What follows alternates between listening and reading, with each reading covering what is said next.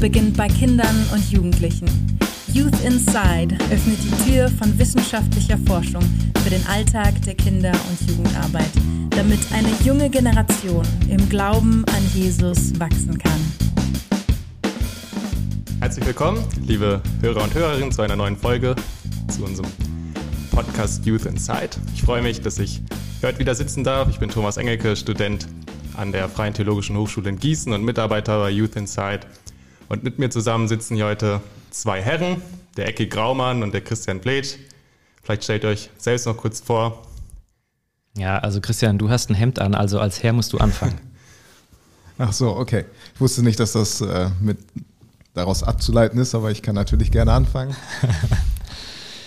ähm, ja, ich bin Christian Pletsch. Ich äh, lebe und arbeite in Adelshofen, habe zwei erwachsene Töchter und darf seit ungefähr gut 20 Jahren unterwegs sein in verschiedenen Aufgaben im Bereich von Arbeit mit Kindern. Und das macht mir ganz viel Freude und deswegen freue ich mich, dass wir genau darüber auch heute ein bisschen reden werden. Ja, ich bin Ecki Graumann, 34 Jahre alt. Ähm, in den letzten fünf Jahren war ich bei Wort des Lebens am Starnberger See, habe Jugendfreizeiten gemacht, Kinderfreizeiten und Jetzt habe ich zwei Kinder, ähm, zwei Jahre alt und ein halbes Jahr alt. Das heißt, mein Blick auf viele Fragestellungen ändert sich gerade doch nochmal erheblich und freue mich sehr, heute dabei zu sein, um über Sticky Face zu reden. Ja, wunderbar. Herzlich willkommen, ihr beiden. Ich freue mich, dass ich euch gleich ein paar Fragen stellen werde über eine Studie, Sticky Faith. Die habt ihr beide gelesen oder jeweils für euch gelesen und hoffentlich auch gute Erkenntnisse mitgebracht. Vielleicht erstmal eine erste Frage zum, zum Einstieg, Sticky Faith. Äh, was ist das eigentlich? Ähm, was steckt dahinter? Was ist für eine Fragestellung? Ja, ich versuche das zu beantworten mit so einer Geschichte, die auch in der Studie selbst genannt wird. Ähm, wörtlich übersetzt heißt das ja irgendwie sowas wie klebriger Glaube. Und das ist vielleicht dann doch nicht die beste Übersetzung. Deswegen lieber die Geschichte. Du musst dir vorstellen, du kommst nach zehn Jahren, ähm, du bist ausgezogen von zu Hause wieder zurück in dein Jugendzimmer. Natürlich hat sich einiges geändert. Ähm, irgendwas anderes wird jetzt in diesem Zimmer gemacht, aber es steht immer noch ähm, der Schrank dort in diesem Zimmer und da hängt, was hängt da? Also in meinem Fall würde dort ein Poster hängen von Mountainbikern, die sich waghalsig über eine 10 Meter tiefe Schlucht mit ihrem Mountainbike schmeißen. Und die Frage ist doch, warum in aller Welt hängt das Poster immer noch an diesem Schrank? Ja, und dann gehst du da hin und schaust es dir an und du siehst, es ist eben mit einem ganz tollen Gaffer-Tape festgeklebt. Ja, und das ist dieses Ding. Es ist einfach sticky. Dieses Poster hält und äh, wenn dieses Haus niemals abgerissen wird, das Poster wird bis in alle Ewigkeiten dort hängen. Und das ist die Frage bei Sticky Faith. Also, wie kann es sein, dass der Glaube auch aus der Kindheit und Jugend einfach auf ewig an dir dranbleibt und dich nicht verlässt? Sprich, es ist ein Herzensanliegen eigentlich auch von Youth Inside, dass wir äh, Kinder und Jugendmitarbeiter ausrüsten wollen, ihre Kinder und Jugendliche so zu erreichen, dass der Glaube nachhaltig ist, dass der Glaube lange lebt und dass sie Teil der Kirche sind, auch in der Zukunft und die Kirche prägen. Ja, spannend. Ich freue mich auf das Gespräch. Eine Frage einfach mal in die Runde zum Einstieg an euch beide. Was sind so die zentralen Dinge, wo ihr sagt, das muss man auf jeden Fall zur Sprache bringen, das ist wichtig. Ähm, das bringt es auch gut auf den Punkt, was so Kernaussage dieser Studie ist. Also für mich ist eine ganz große Kernaussage dieser Studie die Tatsache, dass die Bedeutung der Eltern für die Entwicklung eines solchen standfesten Glaubens, eines Glaubens, der haften bleibt, der kleben bleibt, der sich nicht irgendwie auflöst, dass die Eltern dafür eine ganz große Rolle spielen.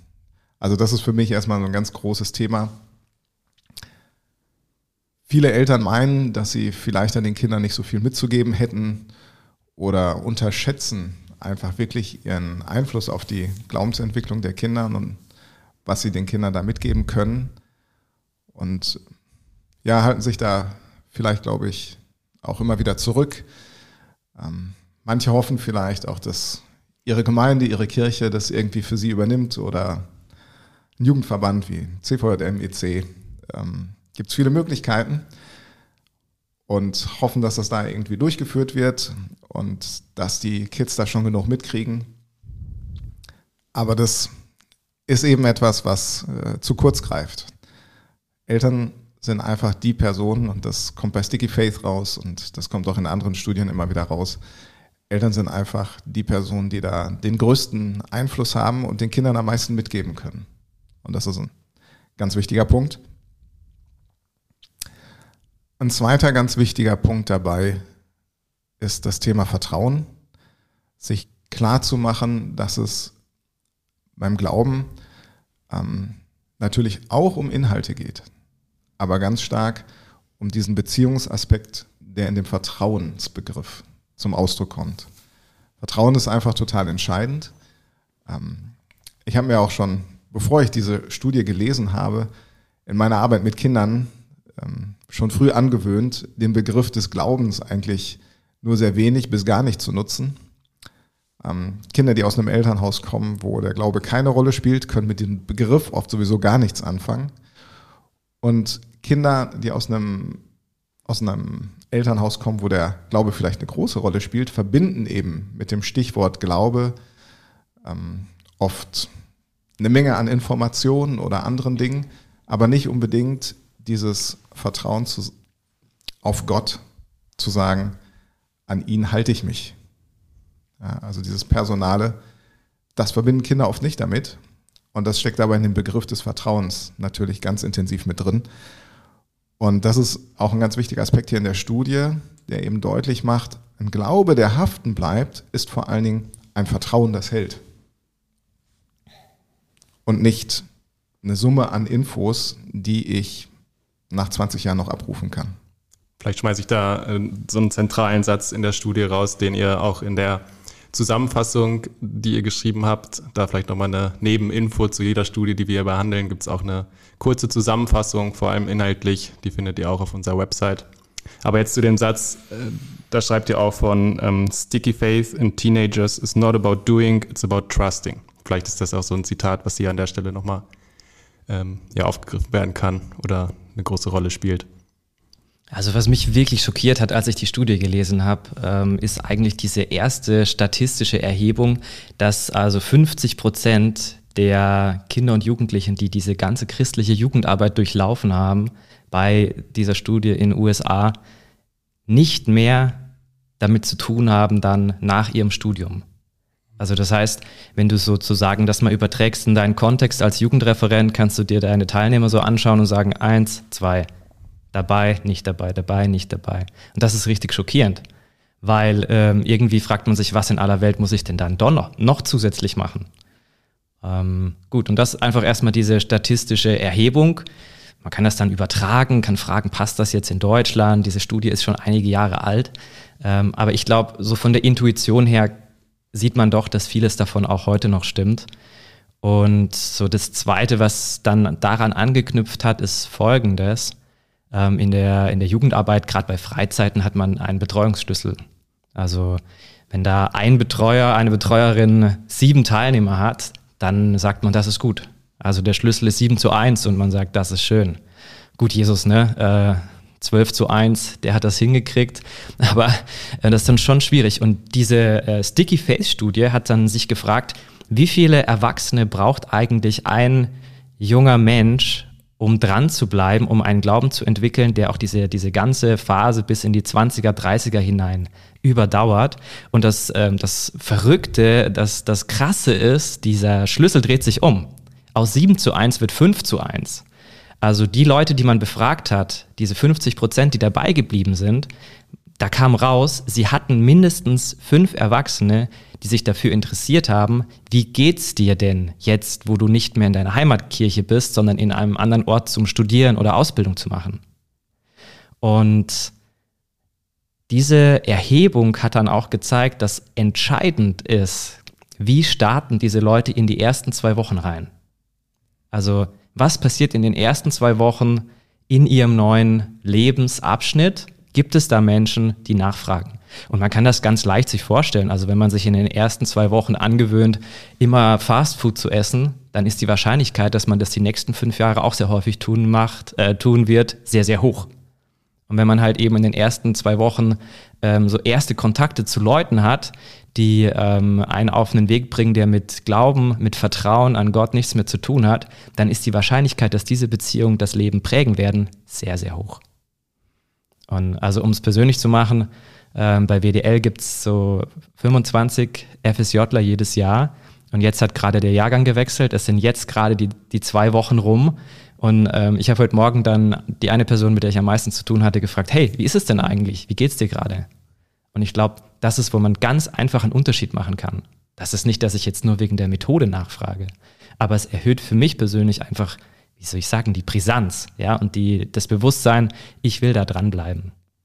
Sprich, um da mal ein zentrales Wort reinzubringen, Mentoring, äh, habt ihr ja auch erwähnt, das Wort ist irgendwie ein zentrales Konzept, auch wenn man darüber nachdenkt, ganz konkret jetzt dieser praktische Fall, meine Jugendlichen verlassen die Gemeinde, gehen an, an einen Ort, vielleicht in eine große Stadt, werden da, wie du gesagt, äh, wie du schon gesagt in den ersten Wochen konfrontiert mit anderen Menschen, anderen Sichtweisen, auch mit anderen Do's äh, und Downs, hatten wir vorhin gesagt. Wie wichtig ist da dieses Konzept Mentoring, Leute auch vielleicht ganz praktisch zu bestimmen, ähm, die diese Menschen oder diese Jugendlichen dann auch begleiten, auch vielleicht, habe ich gerade gedacht, vorbereiten, auch auf diesen Wechsel? Ja, Mentoring bedeutet ja genau eine von diesen fünf Personen zu sein, ähm, also dieses Herz zu haben, ähm, zu schauen, wie können ja junge Erwachsene in einer individuellen neuen Lebenssituation ähm, ja das rausfinden, was aus ihrem Kinderglauben in den Erwachsenenglauben reinpasst. Ja, oder wie sich's weiterentwickeln kann. Es gibt eben neue Fragen, die vielleicht auch ähm, in christlichen Sozialisierung gar nicht so vorkommen und ähm, dabei zu begleiten ist ganz wichtig. Und bei Sticky Faith, ähm, was ich so spannend finde, ist sie, ist, sie sagen, wenn du das, was du sagen willst, in eine Frage packen kannst, dann tu das. Weil einfach diese Phase vorbei ist, in der man so Antworten geben soll, sondern es geht wirklich darum, dass so eine echte eigene, ja, vielleicht Identität gefestigt wird. Ich will da gleich mal einhaken, weil Du hast gerade über das Thema gesprochen, ne? miteinander reden und sprechen. Und das war ja auch noch so eine, ich sag mal, für mich auch so eine, echt so eine shocking Zahl in der Studie, ähm, wo halt auch davon gesprochen wurde, dass nur fünf Prozent, also das heißt nur jeder zwanzigste Teilnehmer überhaupt in der Studie, bestätigen konnte, dass er regelmäßig ähm, mit seinem Vater, ähm, ich bin Vater ne, von zwei Töchtern, regelmäßig mit seinem Vater überhaupt über Glaubensthemen geredet hat. Ähm, und nur 9% gesagt haben, dass sie in ihrer Familie mit einer gewissen Regelmäßigkeit, also da ging es nicht ums tägliche, sondern überhaupt um eine irgendwie geartete Regelmäßigkeit, gemeinsam ähm, in der Bibel gelesen haben und sich darüber ausgetauscht haben.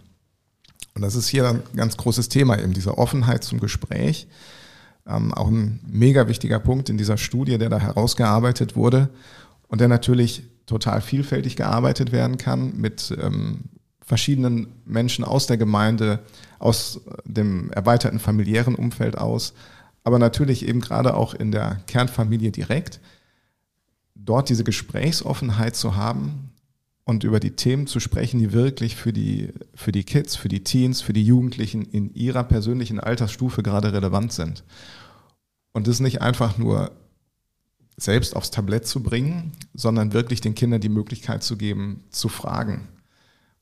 Ja, dass die Kinder, die Teenies selbst ihre Themen mit reinbringen und dass man davor wirklich keine Angst hat, sondern ähm, wirklich mit den Kids, mit den Teens da gemeinsam ähm, sich auf die Suche macht, über verschiedene Themen zu reden und zu schauen, ja, was bedeutet es denn in diesem Thema, in dieser Fragestellung, die uns da bewegt, was bedeutet es hier eigentlich, Gott zu vertrauen?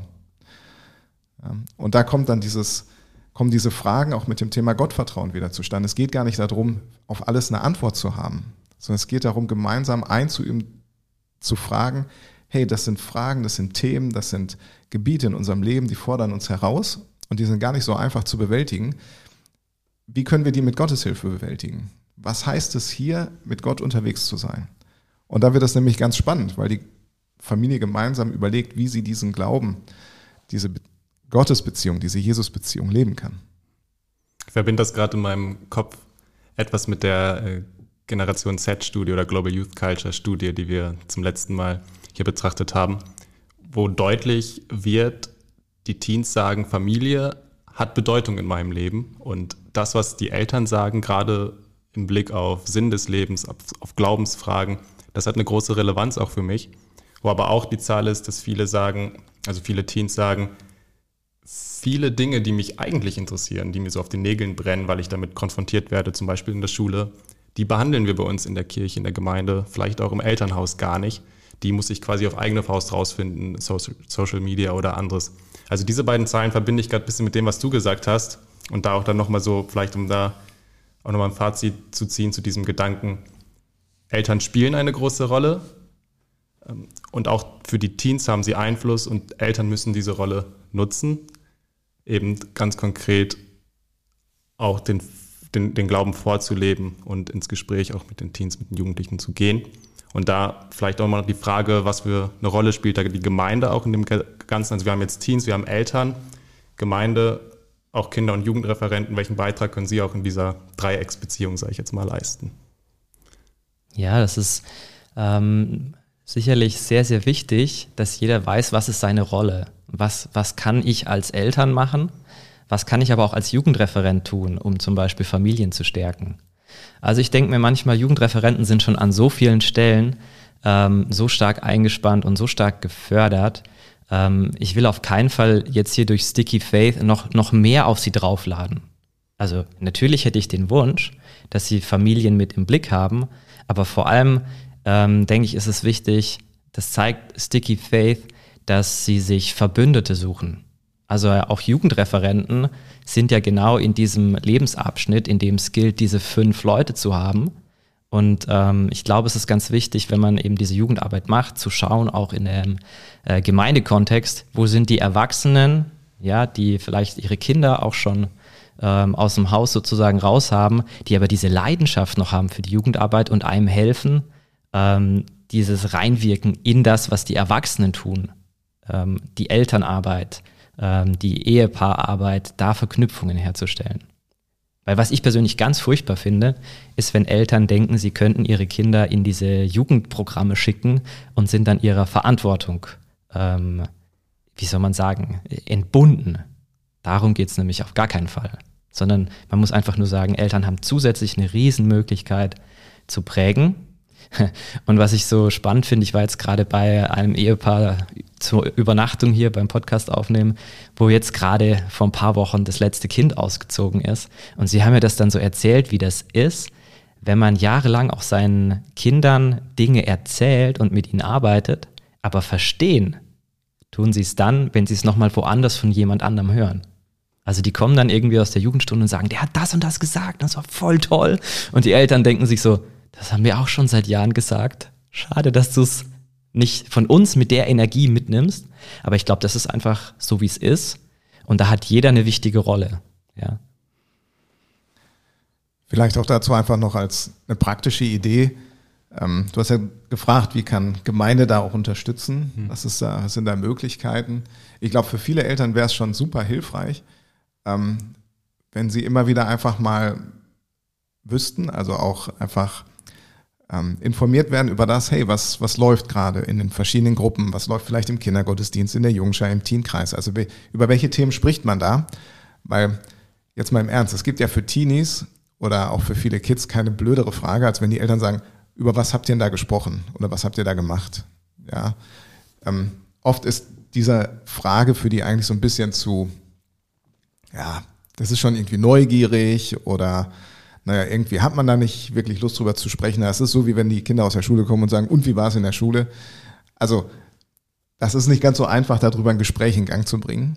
Aber wenn Eltern wissen, worum es ging, ja, ähm, nehmen wir mal einfach an, als, als Beispiel, im, ähm, in der Jungschar hat man das Thema ähm, einander unterstützen, einander helfen, Hilfsbereitschaft vielleicht thematisiert.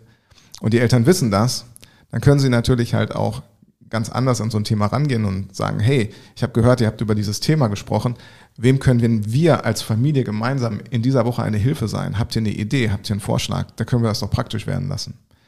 Weil das auf der einen Seite deutlich macht, hier passen Jungschar und das, was die Kids da hören und das Leben in der Familie, hey, das hat was miteinander zu tun, das gehört zusammen, ja.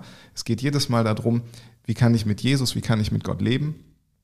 Es zeigt Interesse, dass die Eltern wissen, hey, ich weiß, worum es bei euch geht und das ist mir wichtig. Lass uns gemeinsam überlegen, wie können wir das jetzt auch gemeinsam umsetzen. Denn manchmal ist das dann ja auch so, also gerade auch bei frommen Kindern, ich spreche da aus eigener Erfahrung, dann kommt man aus der Jungschar oder und dann hat man vielleicht so einen Zettel, was man alles in der Woche machen soll und fühlt sich aber vielleicht durchaus damit auch ein Stück weit alleingelassen. Ja? Und wenn Eltern dann sagen, hey, ich weiß, was wir diese Woche machen können, ähm, um da gemeinsam voranzugehen, um Glauben einzuüben, ja, in der Tat gemeinsam. Ähm, das ist eine große Chance, weil es dann ein echtes Zusammenwirken ist. Und dafür braucht es gar nicht viel. Dafür braucht es letzten Endes ja eigentlich nur, dass die Eltern irgendwie eine Info kriegen, wo drin steht, hey, das waren unsere Themen in dieser Woche und vielleicht kannst du mit deinen Kindern dies oder jenes mal als Aktion machen oder über dies oder jenes vertiefend nochmal reden. Das ist für Eltern eine große Hilfe. Und das kann die, diese, dieses Zusammenwirken echt äh, vereinfachen und damit natürlich auch noch einen viel größeren Effekt haben. Ja, ich kann das nochmal aus der anderen Perspektive mitbeschreiben, weil ich das auch sehr eindrücklich finde. Ähm, es geht gar nicht nur darum, dass man weiß, was läuft bei den Kindern, bei den Jugendlichen, sondern andersrum. Die ähm, Kinder, meine Kinder dürfen wissen, was mich im Glauben beschäftigt. Gott ist in seinem Wesen Liebe. Ähm, das, was zwischen Jesus und mir ist, ist das ist Liebe. Und ähm, ich weiß genau, ähm, Kinder lieben es zu hören, wie sind die Eltern zusammengekommen, wo haben die sich verliebt, wie waren die drauf, als sie verliebt waren. Und ähm, das dürfen Kinder halt auch hören von dem, wie geht's mir mit Jesus. Also sie dürfen hören, wie bin ich denn zu, zu Jesus gekommen?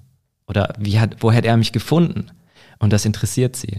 Und ich glaube, sie interessiert auf jeden Fall auch, wie treffe ich gerade Entscheidungen. Also ich darf meine, ähm, meine Kinder wirklich mit hineinnehmen in das, was mich beschäftigt.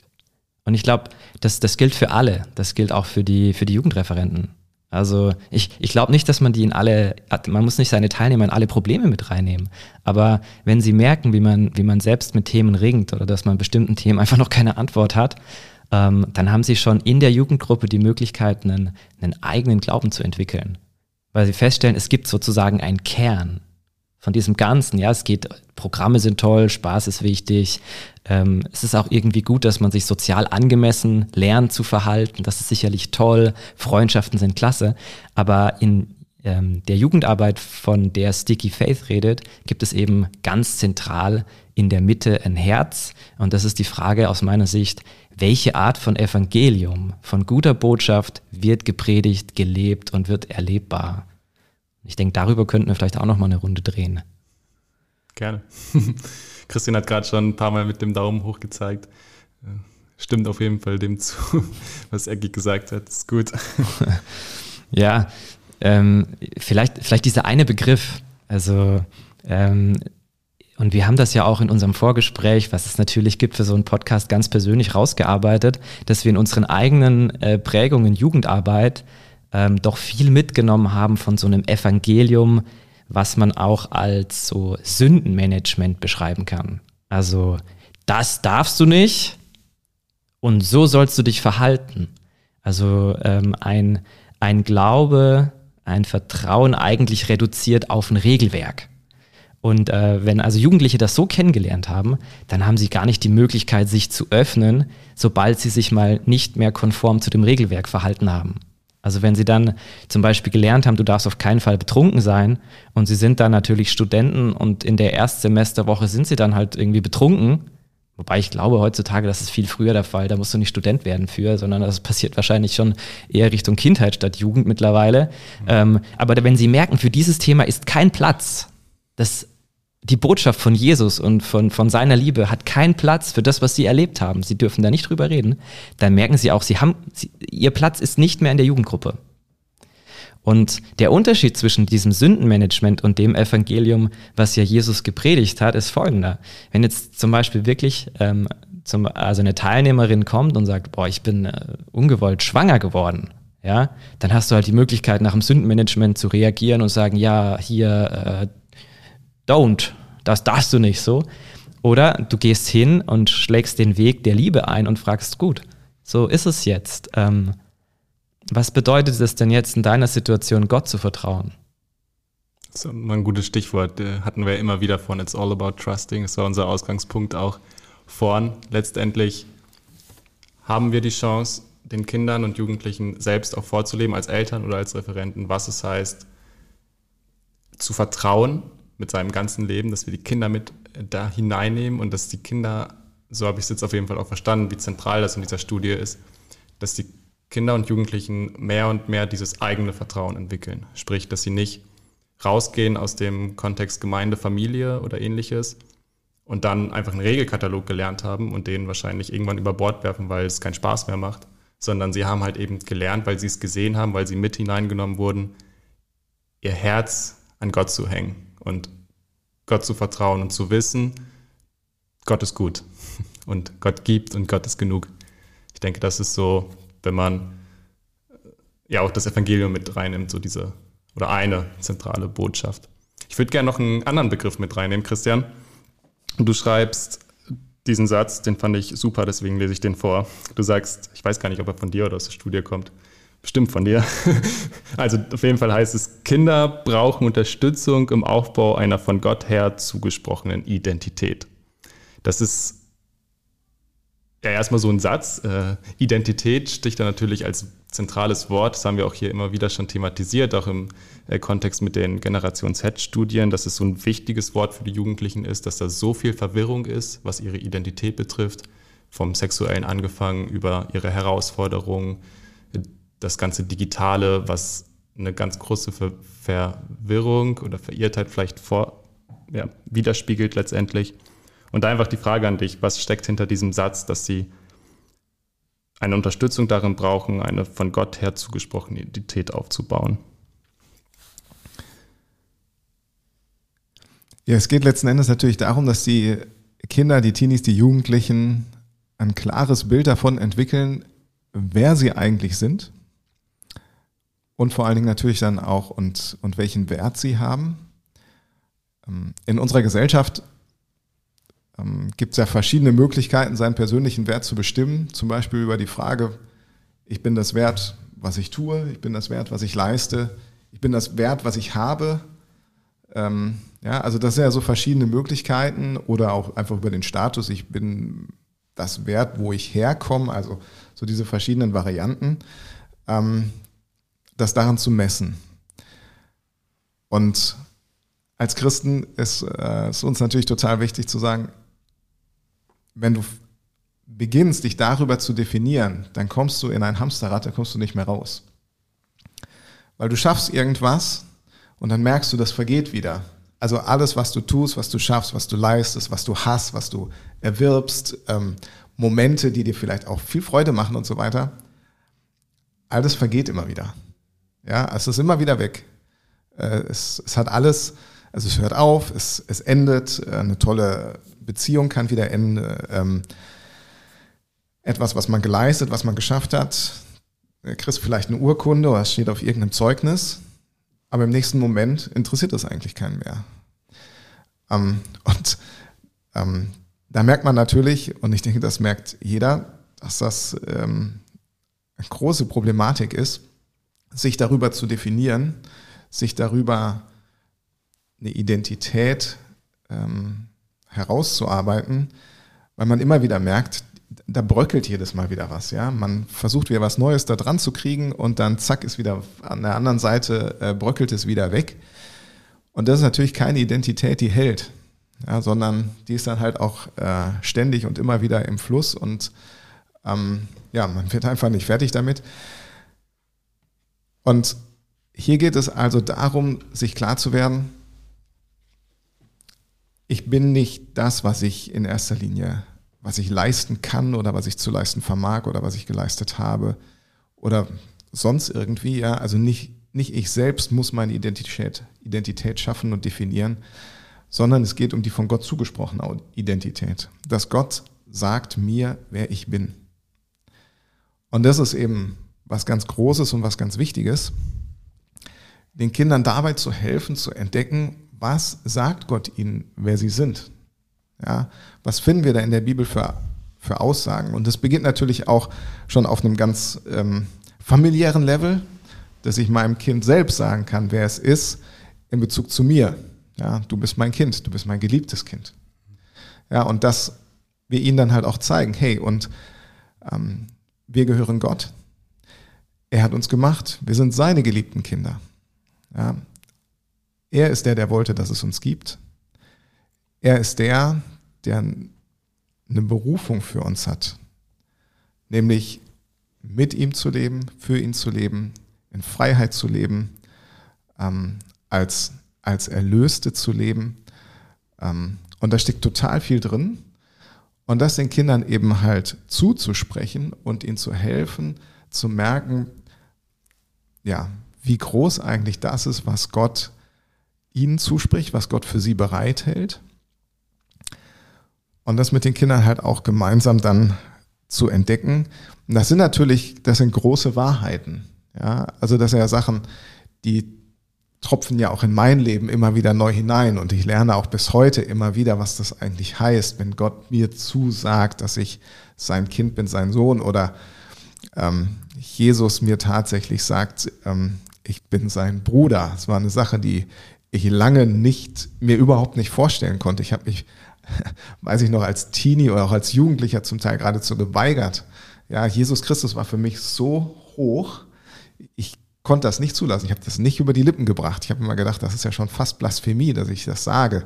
Und bis ich dann gemerkt habe, dass das in der Bibel aber ganz deutlich steht und dass Jesus das tatsächlich sagt. Und dass das heißt, dass er sich nicht schämt, ähm, uns seine Brüder, seine Geschwister zu nennen. Ähm, wow, ja, das ist eine Identitätszusage, die natürlich absolut großartig ist. Ähm, und da den Kindern bei zu helfen, dort hineinzuwachsen und zu merken, das ist das, was Gott mir zuspricht und wie Gott mich sieht und wo Gott mich haben will, dass ich diesen Platz einnehme und dass ich das als meine, als mein Wert vor ihm erkenne. Ähm, das ist hier auch ein ganz wichtiger Punkt. Und da muss man natürlich ganz klar sagen, auch da bin, ist man natürlich echt in erster Linie wieder bei den Eltern. Zum einen, dass die Eltern ähm, den Kindern das halt auch zusprechen, ihnen das auch zeigen und hier natürlich auch vorleben.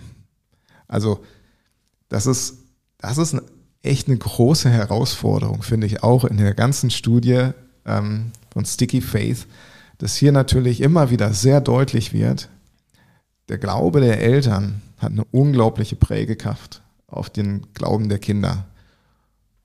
Und was die Eltern da vorleben, das geben sie auch ihren Kindern mit. Und es ist eine Chance, die Kinder in ganz viel mit hineinzunehmen, ähm, in den gelebten Glauben und gleichzeitig aber auch eine Herausforderung. Das muss man ganz klar auch sagen. Und äh, die steht da schon auch mit einem Ausrufezeichen in dieser Studie. Also letztendlich ähm, auch ein weiterer Appell an eine evangeliumszentrierte Erziehung und auch an eine evangeliumszentrierte Kinder- und Jugendarbeit. Ich glaube, das fasst es gut zusammen. Identität und Evangelium oder die Identität aus dem Evangelium heraus denken und immer wieder durch kleine Sätze, durch Gespräche und so weiter unterstreichen und mitgeben. Ja, und es bedeutet dann eben auch, ähm, das natürlich dann auch vorzuleben. Also wenn ich sage, du bist Gottes geliebtes Kind, ähm, auch wenn du Fehler machst, darfst du immer wieder zu ihm kommen, das natürlich dann auch als Eltern vorzuleben. Ähm, Kinder machen nicht immer das, was man will. Sie verhalten sich nicht immer so, wie man das als Eltern sich gerne wünscht. Ja, das ist der absolute Alltag. Und dann aber immer wieder genau dazustehen und zu sagen, hey, ähm, so wie Gott mich immer wieder empfängt und mich annimmt und ich zu ihm kommen darf und er mit offenen Armen dasteht, genau so gilt es natürlich auch als Eltern, das vorzuleben und auch mit meinen Kindern genauso umzugehen.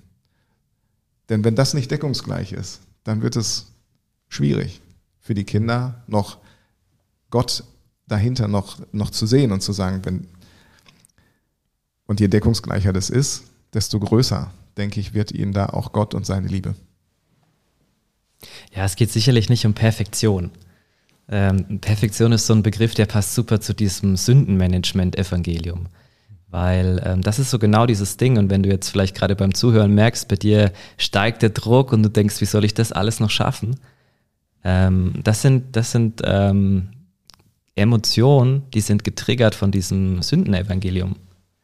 Äh, also frag dich vielleicht gerade persönlich mal, was bedeutet es denn jetzt in deiner Situation, Gott zu vertrauen? Was bedeutet das jetzt? Und das hat mich, das hat mich wirklich bewegt. Also ich habe, ähm, nachdem ich diese Studie gelesen habe, ähm, gemerkt, ich verhalte mich anders. Also ich ähm, gestalte meine Arbeitszeit anders. Vertrauen ist so, so, so wichtig. Ja. Und wir merken das auch. Ein weiterer Faktor ist ja, dass ähm, in Kirchen, wo generationsübergreifende Gottesdienste regelmäßig vorhanden sind, dass dort mehr von den Kindern und Jugendlichen dann auch in diese Gemeinschaft reinkommen und drinbleiben. Also das ist auch ein Aspekt, wie ähm, so ein haftender Glaube entstehen kann. Das wird jetzt da nicht genau ausgeführt, aber ich finde das recht überzeugend. Ähm, Christian, du hast davor so, so ein schönes Beispiel erzählt von euren Familienfeiern. ja, das ist ein, ein Beispiel, was le letztlich auch aus der Sticky Faith Studie stammt, beziehungsweise aus dem Buch dazu. Auf Deutsch heißt es übrigens Glaube ohne Verfallsdatum, kann man antiquarisch durchaus auch noch günstig äh, erwerben und einfach mal selber lesen. Ähm, aber wo das eben so dargestellt wird, ja, wir haben in unseren Gemeinden oft halt so das Prinzip, ne, für jede Altersgruppe die eigene Gruppe und ähm, sind auch Großen und Ganzen der Überzeugung, dass das genau richtig ist. Und ich will auch gar nicht dagegen sprechen, dass es hilfreich ist und gut und wichtig ist, ähm, für die verschiedenen Altersgruppen altersgerechte Angebote zu haben. Aber manchmal ist es dann gerade vielleicht auch sonntags so, ja, dass es dann wie so, ich, ähm, wie das eben bei Familienfesten, also auch, ich kenne das von, von meiner Kindheit halt auch so war, ähm, gerade bei, äh, bei meinen Großeltern, wo es dann in einem Raum, da saßen die Erwachsenen, ja, und wir Kinder, wir hatten tatsächlich einen Tisch auf dem Flur.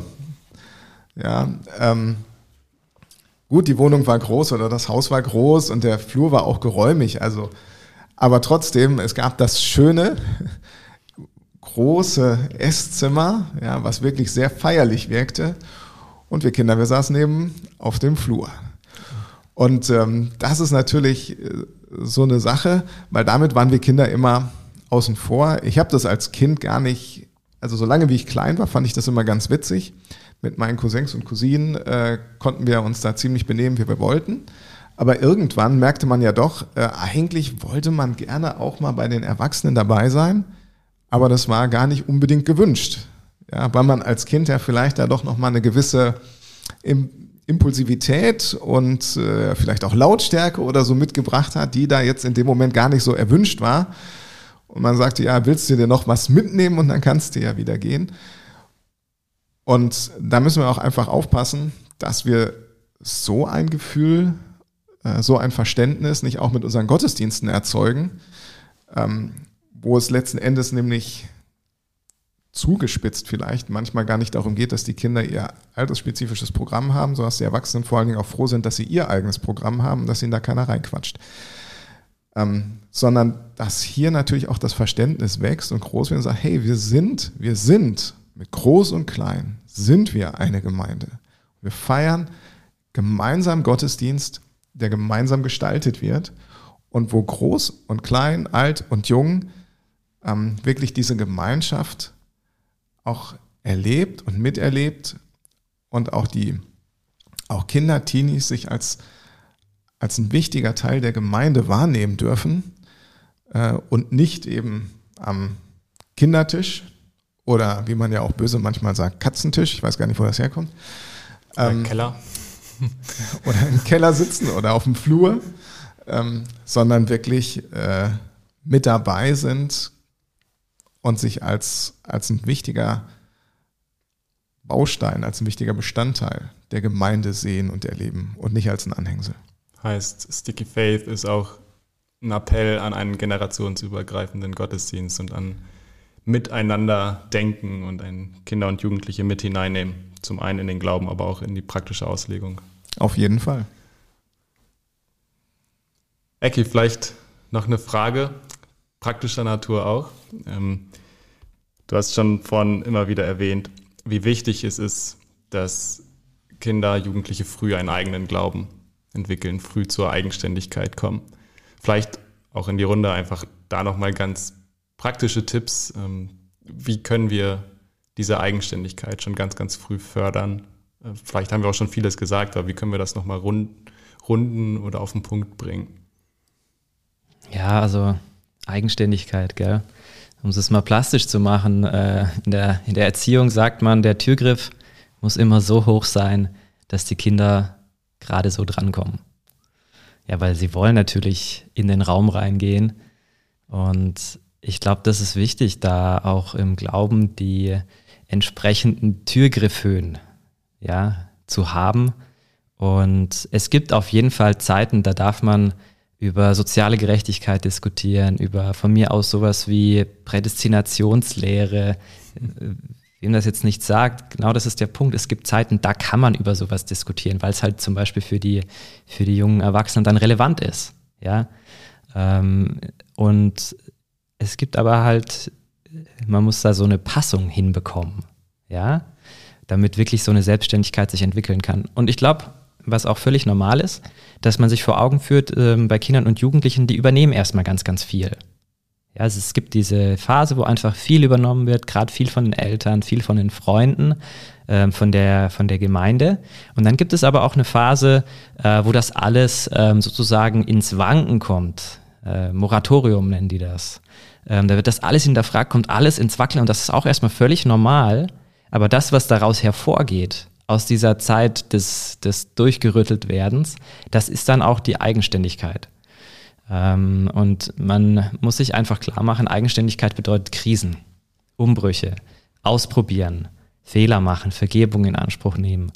Und ähm, das sozusagen als Teil des Weges zu begreifen ähm, und, und nicht dieses, dieses Scheinbild zu haben, dass es so diesen perfekten Weg durch alles durchgeht. Ähm, wenn das so wäre, bräuchte man ja vielleicht gar keine gute Botschaft. Also so sehe ich das jedenfalls. Also für mich ist das eine gute Botschaft zu wissen, ähm, dass, es, dass Jesus mich liebt und mit mir den Weg geht ähm, und mich, mich mag, obwohl ich mich manchmal gar nicht mag und solche Sachen. Also ich glaube, das ist, das ist eine ganz, ganz wichtige Sache. Christian, was sind deine Gedanken noch dazu? Also ein Gedanke dazu ist vielleicht auch, um nochmal auf unseren Satz hier immer wieder zurückzukommen mit dem ähm, It's all about trusting. Also dieses Thema Vertrauen spielt natürlich eben dann auch in der Erziehung eine ganz große Rolle. Ähm, du hast gefragt, ja, wie geht das jetzt? Was macht man jetzt? Mhm. Und letzten Endes denke ich, ist da ganz wichtig, sich klar zu werden, ähm, es gibt eben jetzt nicht die Werkzeugbox, wo man dann sagen kann, ich nehme jetzt das, das, das und das und wenn ich das so mache, dann wird das alles richtig oder so, sondern sich eben klar zu machen, auch in der Erziehung, auch in einer Erziehung, die den Kindern helfen soll, einen festen, klebrigen Glauben zu entwickeln, spielt das eigene persönliche Vertrauen auf Gott da eine ganz große Rolle. Auch die eigenen Kinder Gott anzuvertrauen. Und ähm, das auch zum Ausdruck zu bringen. Und das dürfen die Kinder auch gerne mitkriegen. Ja, das ist völlig in Ordnung. Ich kann für meine Kinder beten in der Gegenwart meiner Kinder. Äh, und das kann ich nicht nur, sondern das tue ich sehr, sehr gerne, weil ich damit zum Ausdruck bringe und auch zum Ausdruck bringen will, dass ich meine Kinder Gott anvertraue und dass ich weiß, dass er es auch mit ihnen gut meint und wenn ich immer wieder darüber gesprochen habe, dass es gut ist, ähm, die Kinder am eigenen Glauben teilhaben zu lassen, ja, Glauben vorzuleben, dann ist das eben im Blick auf das Vertrauen eben halt auch ein ganz wichtiger Punkt. Und das ist sowieso für mich immer wieder persönlich auch ein ganz wichtiger Punkt geworden, gar nicht so sehr darauf zu gucken, was mache ich jetzt, was muss ich jetzt tun, ähm, wo ist jetzt das nächste richtige Werkzeug, sondern vielmehr mich selbst immer wieder zu fragen, wie lebe ich das und wie kann ich meine Kinder daran teilhaben lassen. Ja, da nehme ich sie nämlich mit. Und ähm, naja, vielleicht ist nochmal so ein kleines Ding aus der Entwicklungspsychologie. Da hat man ja früher immer sehr gedacht, ähm, viele Dinge einmal immer schön in Stufen eingeteilt und dann immer so gesagt, ah, in dem Alter geht das noch nicht und im nächsten Alter, da darfst du erst darüber reden und dann kommt das erst. Ähm, und das Spannende ist, ähm, dass so in neueren Studien das sehr viel in Frage gestellt wird ähm, und eigentlich sehr deutlich wird, dass Kinder manchmal zu sehr überraschenden Erkenntnissen fähig sind. Und ich denke, dass erst recht auch im, ja, in, in Fragen des Glaubens der Fall ist, weil da geht es ja eben auch nicht nur um Kopf, ähm, sondern geht es ja eben halt auch ums Herz, um das Vertrauen, äh, um eine Herzensbeziehung. Ähm, da geht es auch darum, Dinge zu tun. Und dann gibt es da ja auch noch Gott selbst, der tätig ist, ähm, nicht nur wir. Ja, das ermöglicht ja auch eben dieses Vertrauen.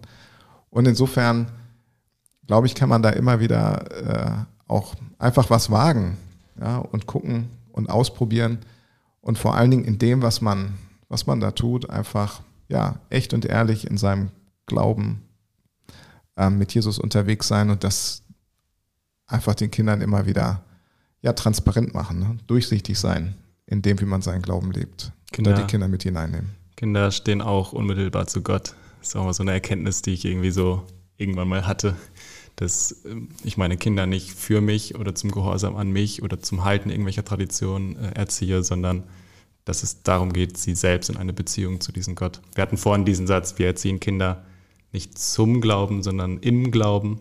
Sprich, wenn man das Vertrauen mit reinnimmt, wir vertrauen auf Gott und hoffen, beten dafür und tun unser Bestes dafür, dass diese Kinder oder unsere Kinder oder die Kinder der Gemeinde dieses Vertrauen auch sehen, lernen und selbst irgendwie entwickeln in ihrem Leben.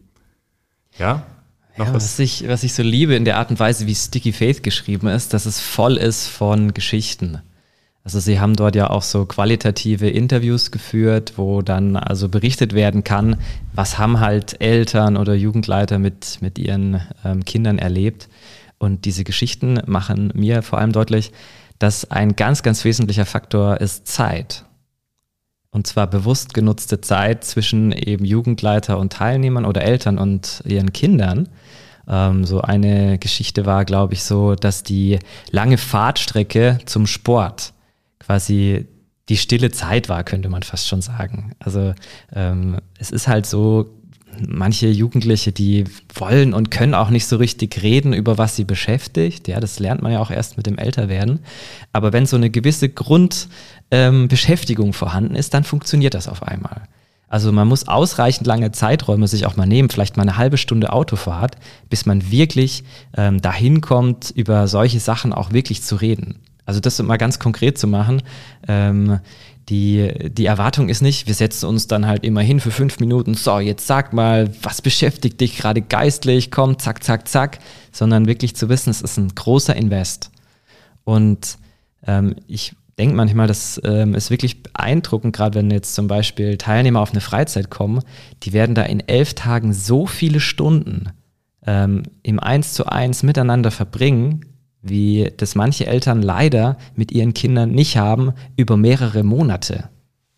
Ja, also wirklich so eine, so eine gemeinsame Zeit, wo man, wo man Freundschaft auch untereinander schließt, halte ich für ganz, ganz wichtig, damit dieses eigenständige und überhaupt dieses persönliche Nahe, letztendlicher Liebe wirklich wachsen kann. Genau, und der Ekide hat jetzt schon mal darauf hingewiesen, dass eben es viele solcher Geschichten und solcher Ideen auch in dem Buch direkt gibt. Ähm, Sticky Faith oder auf Deutsch eben Glaube, Glaube ohne Verfallsdatum. Und wer da auch noch nach mehr sucht, es gibt auch noch mal ein extra Buch dazu. Ähm, leider nur auf Englisch, Sticky Faith Guide for Your Family. Also sind noch mal ganz viele Ideen auch dazu zu finden, wie man das dann ganz persönlich auch in der Familie noch mal umsetzen kann. Ähm, und auch so für die, für die Arbeit der Gemeinde, also wer auch in der Gemeinde da Verantwortung trägt und sagt, Mensch, wie können wir da die Familien noch besser mit hineinnehmen oder wie können wir das connecten einfach, ja, Familienarbeit, Gemeindearbeit, Jugendarbeit, Teenie-Arbeit in der Gemeinde und das, was in der Familie passiert, wie können wir da ähm, Familie und Gemeinde nochmal besser miteinander zusammenwirken lassen. Da empfehle ich auch sehr die Literatur so aus dem Bereich von Orange. Also auf Deutsch heißt es äh, Lebe Orange. Ähm, Gemeinde und Familie gemeinsam stark. Ähm, da finden sich einige Ideen, wie man das einfach angehen kann. Und da geht es ja auch nicht darum, immer gleich alles umzusetzen. Aber wenn man da einfach auch äh, wieder ein paar Impulse findet, wo man sagt, hey, das können wir mal ausprobieren, ähm, bin ich mir ganz sicher, dass das nicht ohne Auswirkung bleibt. Ja, ich glaube, was man äh, auch nicht vergessen sollte, die Leute, die diese Studie durchgeführt haben vor vielen, vielen Jahren, ähm, sie forschen weiter. Also ähm, durchgeführt wurde das ja von dem Fuller Youth Institute. Ähm, und das gibt es genauso heute auch noch. Und also zum Beispiel ähm, Kara Powell, die ähm, da wegweisend dabei gewesen ist. Du kannst dir halt ähm, im Internet ihre heutigen Gedanken dazu anhören. Man kann Newsletter abonnieren. Sie haben ganz viele Videos ähm, auch zu den Themen, die jetzt, ja, ich sag mal, in den letzten 15 Jahren noch dazugekommen sind. Ähm, jetzt ganz aktuell ähm, Corona und all diese Themen, soziale Gerechtigkeit, ähm, sind die sehr viel weitergegangen schon in der Forschung. Und also da gibt es so viel Material, man, man kann sich nicht retten, wenn man, wenn man versuchen würde, das alles zu haben. Also man, meine Empfehlung, such dir genau, frag dich vorher, was suche ich dort? Und dann kannst du da ganz viel finden.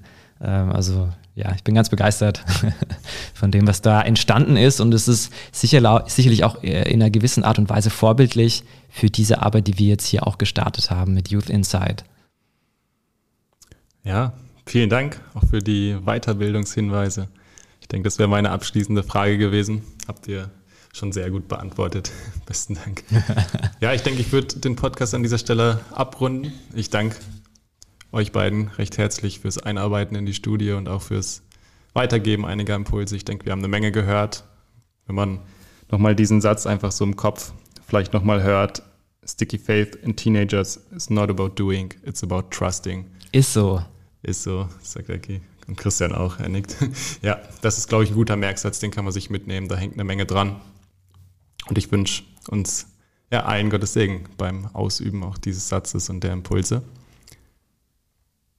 Ja, ich sage auch nochmal Servus und das Angebot, wenn es irgendwie Fragen gibt, ähm, einfach mich anzuschreiben über eine der Plattformen und da gerne in den Austausch zu gehen.